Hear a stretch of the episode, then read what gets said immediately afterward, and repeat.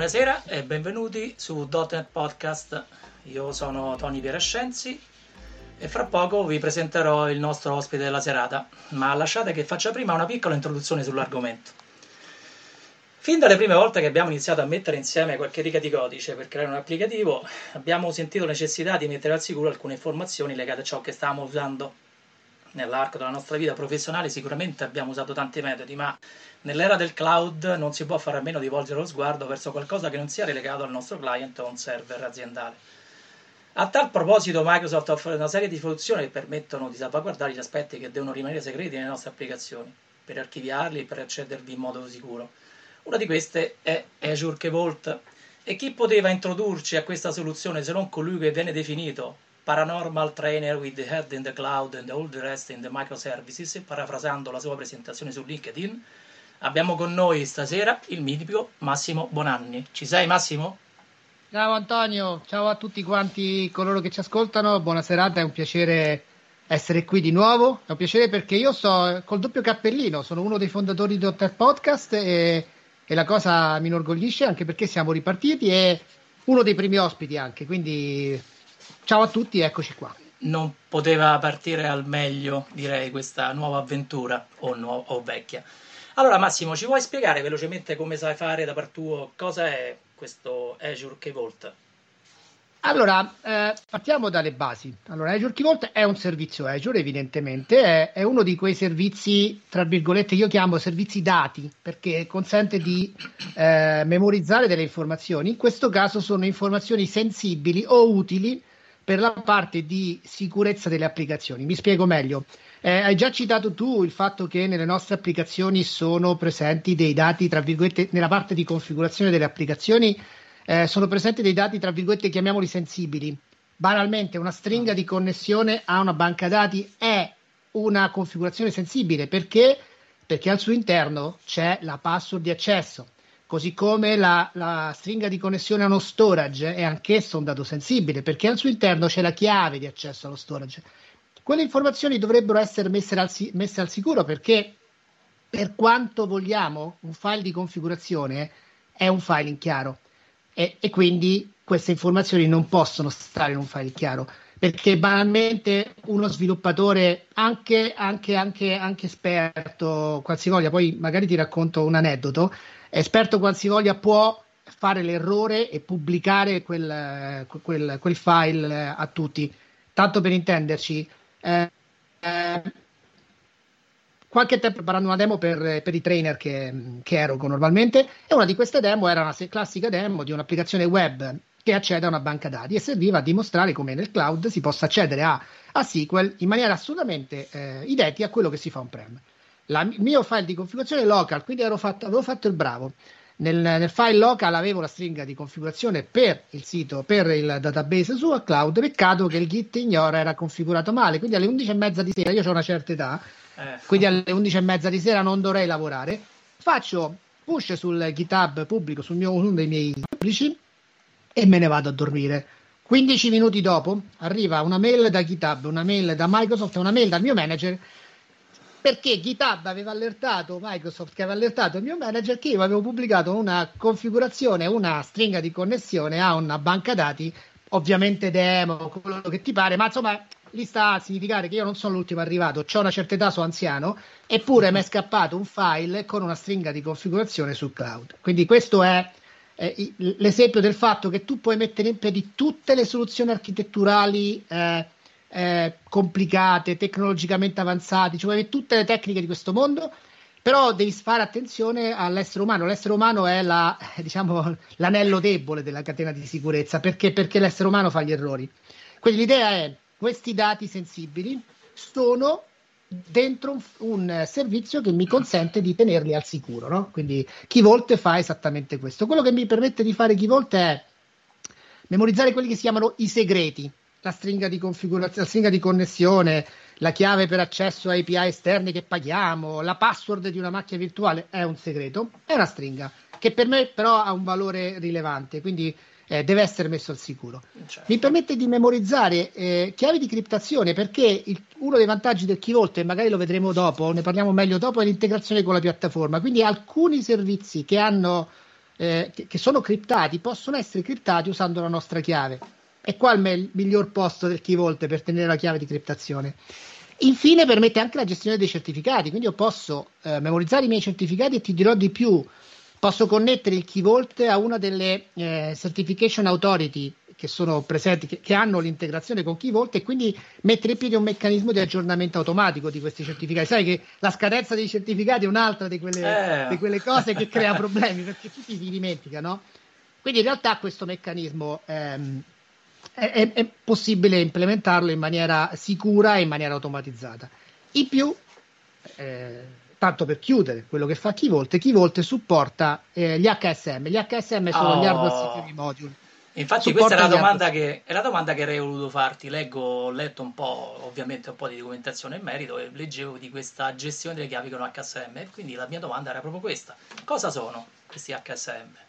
Allora, gli HSM sono dei pezzi di ferro, ok? Sono dei, una sorta di server eh, per, la, per, la, criptazione hardware, per la parte di crypting hardware e in alcune, per, perché devo usarli? Perché belli, fighi, altissima tecnologia, però perché?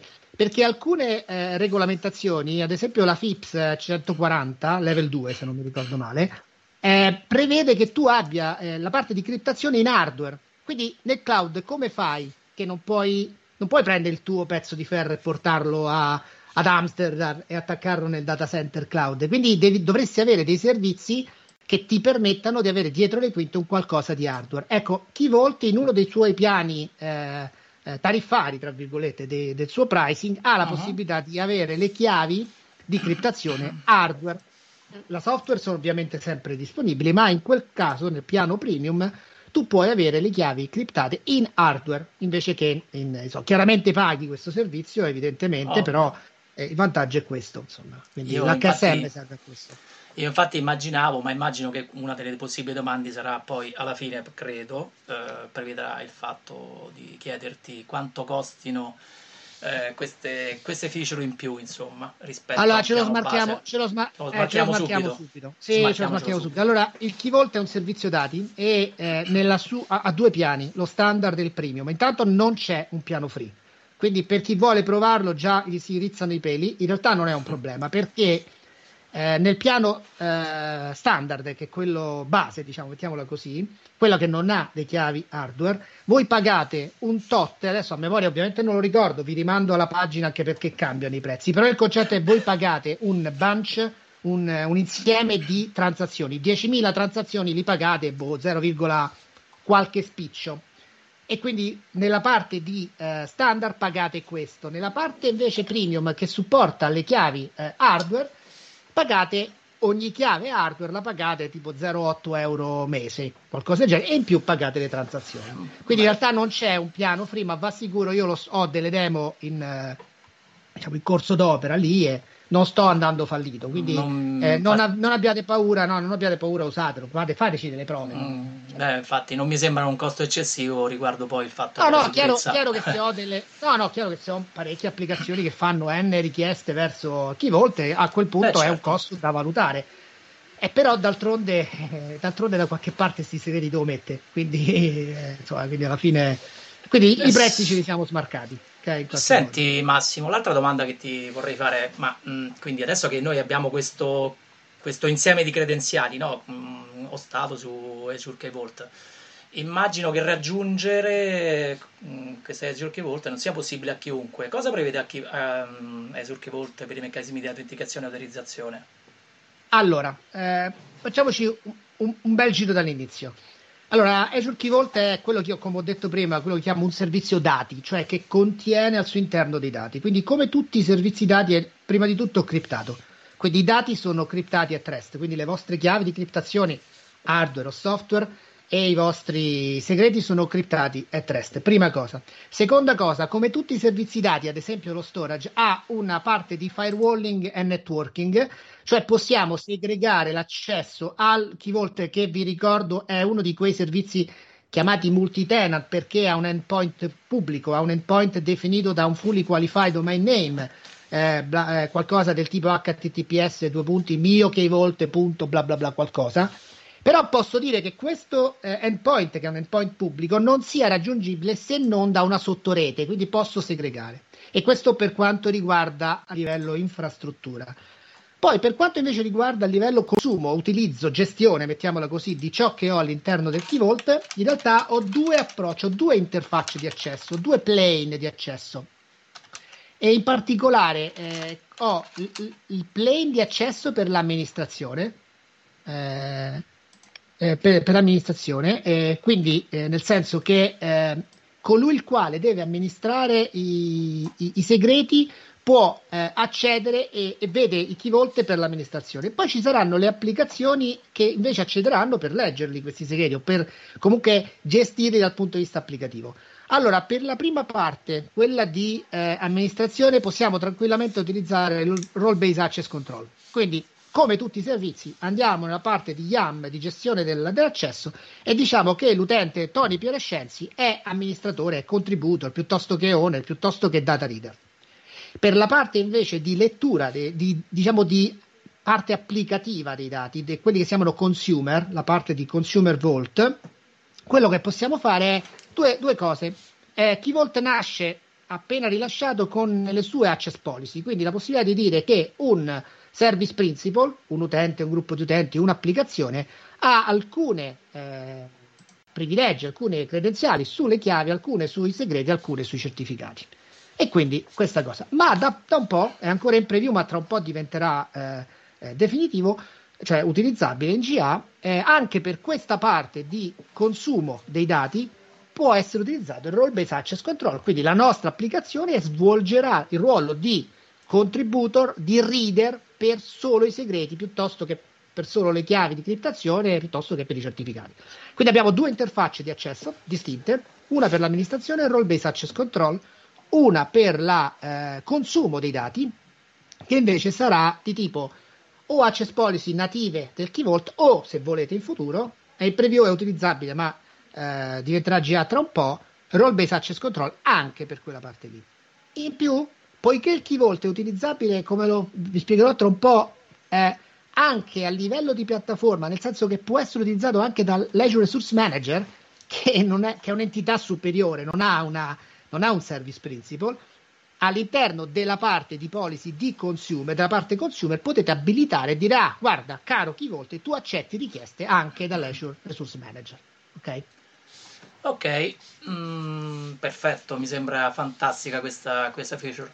Ma cosa possiamo dire invece per quanto riguarda la gestione dell'insieme delle nostre credenziali da parte di Azure Key Vault? Cioè abbiamo meccanismi per la salvaguardia, la disponibilità o se è possibile un recupero delle nostre chiavi nel caso in cui ci sia un, fa- fail da qualche parte? Allora, eh, al momento eh, Azure Key Vault è replicato automaticamente in maniera trasparente sulla regione che noi scegliamo e sulla sua pair, ok? Quindi nella, ovviamente nella stessa area geografica sapete che le pair sono eh, il fatto è quella caratteristica che hanno le regioni di Azure di avere una gemella eh, eh, sempre eh, collegata in qualche modo e quindi questa replica avviene su, sulle pair, quindi è una replica geografica su pair. Nel momento in cui c'hai eh, un fault sulla principale, eh, un, nel momento in cui hai un fault sulla principale, quello che succede è che automaticamente Azure ridirezionerà le chiamate eh, sulla secondaria, ovviamente in sola lettura. Quindi avremo, abbiamo un meccanismo di availability e di eh, replica nativo. Al momento non è possibile disattivarlo e non è possibile avere altro. Al momento, ma mi sembra già sufficiente. Direi proprio di sì. E quindi Massimo, qual è l'integrazione con la piattaforma? Beh, allora, ehm, eh, come ti dicevo prima, eh, parecchi dei servizi eh, che contengono dati e che hanno la possibilità di avere i dati criptati e trust, lo storage è uno di questi, hanno la possibilità di scegliere come chiave di criptazione la chiave gestita da Microsoft, ma se non vogliamo eh, andare a selezionare un key vault e questo key vault può essere presente nella nostra sottoscrizione o in un'altra sottoscrizione. Banalmente do- devo avere l'endpoint del, del, del, della chiave, ogni volta che crea una chiave all'interno di key vault, questa chiave è identificata univocamente da un endpoint, da, un URL che contiene i dettagli della chiave stessa. E questo è solo uno degli esempi. In questo caso, chiaramente, lo storage dovrà risiedere nella stessa region del key. Capite che se metto il key da una parte e lo storage da un'altra, a parte che non è proprio possibile, non viene permesso, ma cosa succede se la regione dove chi volte eh, è presente va giù e anche la secondaria, la, la per andasse giù, lo storage non potrebbe più funzionare. Quindi un limite in questo caso e particolarmente per lo storage è che debbano essere all'interno della stessa regione.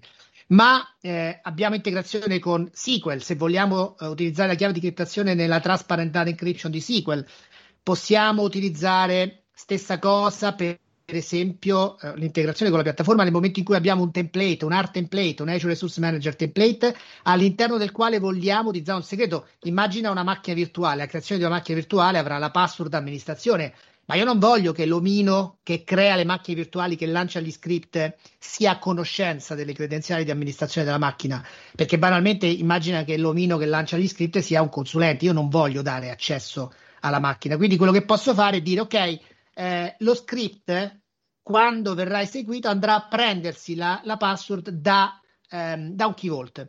Ovviamente in questo caso, come già ti dicevo prima, dovremmo abilitare il fatto che l'Azure Resource Manager sia in grado di leggere da quel key vault. Un altro esempio, una pipeline di DevOps. Nella pipeline di DevOps, stesso discorso, io dovrei poter creare un ambiente andando a prendere dei segreti da un key vault. Esiste un task che fa sì che quella pipeline è solo in esecuzione, quindi l'omino che crea la pipeline non è a conoscenza dei segreti. I segreti sono gestiti da un altro e la pipeline, in quanto entità che viene eseguita, potrà leggere i segreti dal key vault e andarli a, a, a utilizzare nella, nella, pipeline, come se fossero delle, varia- delle variabili segrete. Qualcuno potrebbe dire sì, Massimo, ma già ci sono le variabili segrete. Sì, la differenza però è che le variabili segrete sono gestite da chi crea la, la, la pipeline. In questo caso il key vault potrebbe essere un terzo quindi io potrei creare le pipeline per il mio cliente e lasciare a lui la gestione dei segreti. Io non voglio responsabilità perché se i segreti vengono divulgati, io non voglio essere messo in mezzo. Quando c'è questa cosa io sono sempre contento perché tendenzialmente faccio casini, quindi quando, quando mi viene elevata la possibilità di fare casini io so, sono contentissimo. No, ma eh, comunque a parte gli scherzi. Questi, questi, sono scenari che nella piattaforma sono presenti, quindi questa integrazione è abbastanza eh, forte, no? ovviamente. Eh, mi, sembra, mi, sembra, un'integrazione molto, molto utile. Senti, ma io conosco un sacco di gente che sviluppa su web, ma ci sono limitazioni su questo? Ovviamente credo di no, ma ce ne vuoi parlare? Allora, allora, allora, allora, che succede? Eh, tipicamente noi i segreti li, li, buttiamo all'interno del file di configurazione e non è sbagliato, nel senso che eh, finché quel file di configurazione è messo al sicuro da qualche parte, vabbè, ma insomma, come avete visto, anch'io anch'io ho pushato dove non dovevo. Quindi, che cosa succede? Che io posso integrare. Eh, l'ideale sarebbe, l'ideale sarebbe, vediamo lo scenario ideale. L'ideale sarebbe che io potessi lasciare il mio codice così com'è e semplicemente dire alla piattaforma pass, in questo caso l'app service, per esempio, per ostare il sito web, dire alla piattaforma: Ehi, cara piattaforma, quando l'applicazione che a questo punto è eh, eh, non ha conoscenza del fatto che i segreti andranno nel key vault, andrà a leggere la configurazione, tu dietro le quinte vai a leggerti la configurazione dal key vault. Questo sarebbe il desiderato e così è, nel senso che noi quello che possiamo fare è andare nel file di configurazione e allora i, i passi da fare in realtà sono uno, creare il segreto nel key vault. Due, abilitare eh, eh, l'applicazione in quanto entità eh, di sicurezza, identità di sicurezza, quindi per esempio registrando l'applicazione eh, come manage identity, definire all'interno del key che la nostra applicazione può leggere i segreti, altrimenti non c'è verso, abbiamo già detto prima, non c'è verso, e poi andare nel file di configurazione dove io ho il mio segreto, prendere il segreto e metterlo al key e al posto del segreto mettere un formato che è chiocciolina, proprio la scritta chiocciolina Microsoft.keyvault, aperta parentesi, e dentro l'URI, che vi dicevo prima del segreto. A questo punto, se tutto il giro è fatto correttamente, a parte che a livello di interfaccia grafica vedremo che il valore viene preso dal key e non dall'app config, viene indicato proprio dal, dal portale, ma quando l'applicazione leggerà il segreto, leggerà la configurazione in maniera analoga a quanto faceva prima, quindi senza toccare una riga di codice, e in realtà la piattaforma ridirezionerà la chiamata verso il key vault, verificherà che l'applicazione abbia le credenziali per leggere quel segreto, altrimenti non c'è verso, leggerà il segreto e lo restituirà. Questo ovviamente è un primo approccio che fa sì che tempo zero, eh, anzi senza neanche fare rilasci, già solo cambiando questo meccanismo io possa avere i segreti al sicuro. Poi chiaramente che succede? Che se voglio, se sto per esempio sviluppando in .NET, ma il discorso vale anche per Java, se voglio posso nel mio codice utilizzare un provider di configurazione. Alla stessa stregua con cui leggo un file JSON, un file XML o boh, qualsiasi altra cosa, ho nell'SDK del Keyvault un provider di configurazione che start- alla startup della mia applicazione web. Io posso dire guarda cara applicazione web quando leggerai la configurazione vai verso il Keyvault ah, ovviamente l'applicazione dovrà essere un'applicazione che rappresenta un'entità di sicurezza registrata in Azure Active Directory e che deve avere le credenziali del Key Vault. Infine, terza possibilità, ho anche un SDK, ho una classe che si chiama eh, Key Vault Client, che a quel punto mi dà ampia libertà. Con Key Vault Client io posso utilizzare il Key Vault anche da applicazioni on-prem, desktop, purché io ovviamente veda il Key Vault e purché quell'applicazione si presenti al Key Vault in maniera eh, trastata, mettiamola così, ok? Quindi ho tre step. Il primo senza toccare una riga di codice, sfrutto l'integrazione sulla piattaforma. L'app service ha questa integrazione e quindi quando dico app service significa io ce l'ho per, li, per i miei siti web, ma ce l'ho anche per le function ovviamente, eh, perché le function girano su un app service. Due, cambio il codice e aggiungo un provider di configurazione, tutto il resto rimane uguale perché a quel punto quando leggerò la configurazione sarà il framework che girerà la chiamata al key vault.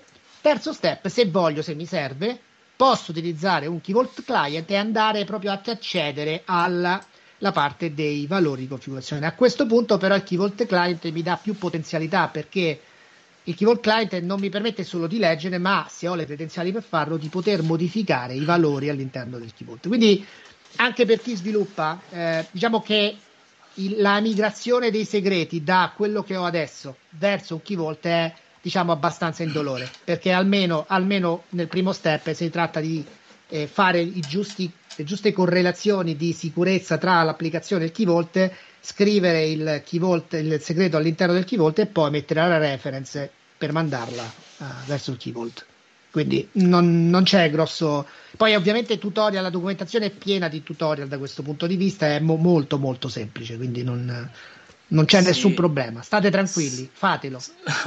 sì, sì, l'abbiamo visto. Penso che tutti quanti possano vedere quello che c'è in, su internet al riguardo. Ma penso che non ci siano proprio motivi per non usarlo questo Azure Key Vault. Credo che poi molti troveranno giovamento da questa nostra discussione. Eh, va bene, Massimo, ti ringrazio della, della, disponibilità e della spiegazione illuminante come sempre. Eh, Io... Un faro, un faro. come sempre. Io eh, ringrazio tutti eh, di aver trascorso il tempo con noi e spero che l'argomento sia stato di vostro gradimento e vi auguro buona serata. Buona serata a tutti, grazie ancora, grazie.